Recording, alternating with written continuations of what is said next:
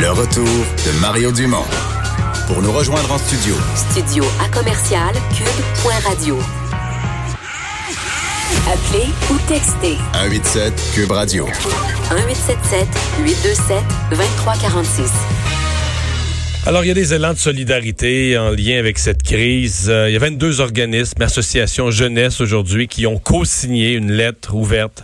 Euh, ils appellent un front commun jeunesse dans cette bataille contre la COVID-19. Daïe Diallo est président de Force Jeunesse, un des organismes. Bonjour. Bonjour, Monsieur Dumont. Euh, Expliquez-nous un peu l'esprit de cette, euh, de cette lettre collective.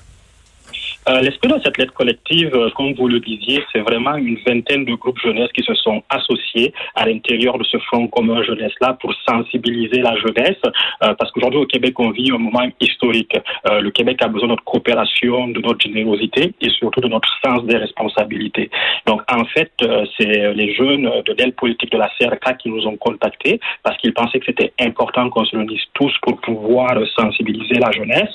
Et puis, nous, chez Force Jeunesse, vous savez, on est un groupe transpartisan qui a toujours considéré que c'est important de se réunir pour faire avancer la cause des jeunes et la cause du Québec. Donc, euh, c'est plaisir qu'on a participé à ça. Euh, Qu'est-ce que les jeunes peuvent faire de particulier dans la crise euh, présente? Et... Actuellement, vous savez, euh, le principal défi, c'est vraiment la sensibilisation pour respecter euh, les règles de la santé, publique. Donc, euh, vous savez euh, en ce moment que le principal défi, c'est vraiment de faire en sorte que les gens restent chez soi.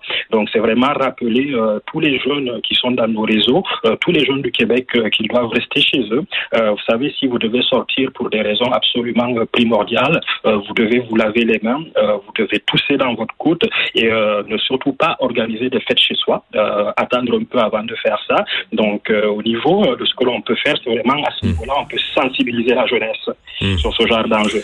L'appel fait aujourd'hui par euh, le ministre responsable de, de l'action communautaire, là, de, la, de la solidarité sociale, euh, il dit il y a beaucoup de bénévoles qui avaient 70 ans et plus, donc qui sont confinés à rester dans leur maison, ne peuvent plus euh, agir comme bénévoles.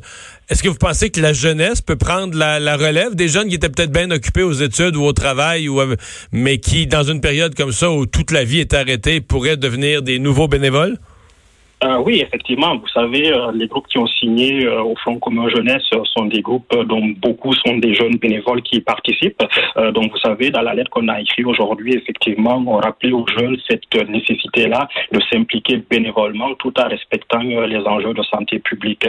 Effectivement, tout à l'heure, euh, M. Legault, M. Boulet a parlé du site jeubénévole.ca. On invite tous les jeunes de nos réseaux à aller sur ce site-là pour pouvoir participer dans la mesure du possible à l'action bénévole au Québec. Et vous savez, euh, il y a une dizaine d'associations étudiantes euh, qui font partie de ce Front commun jeunesse et je suis certain qu'ils vont pouvoir rejoindre, euh, comme vous disiez, ces étudiants-là qui aujourd'hui sont peut-être à la maison et puis voudraient s'impliquer d'une manière ou d'une autre pour aider le Québec. Mais Vous avez raison de le dire. Jebénévole.ca. Merci beaucoup de nous avoir parlé.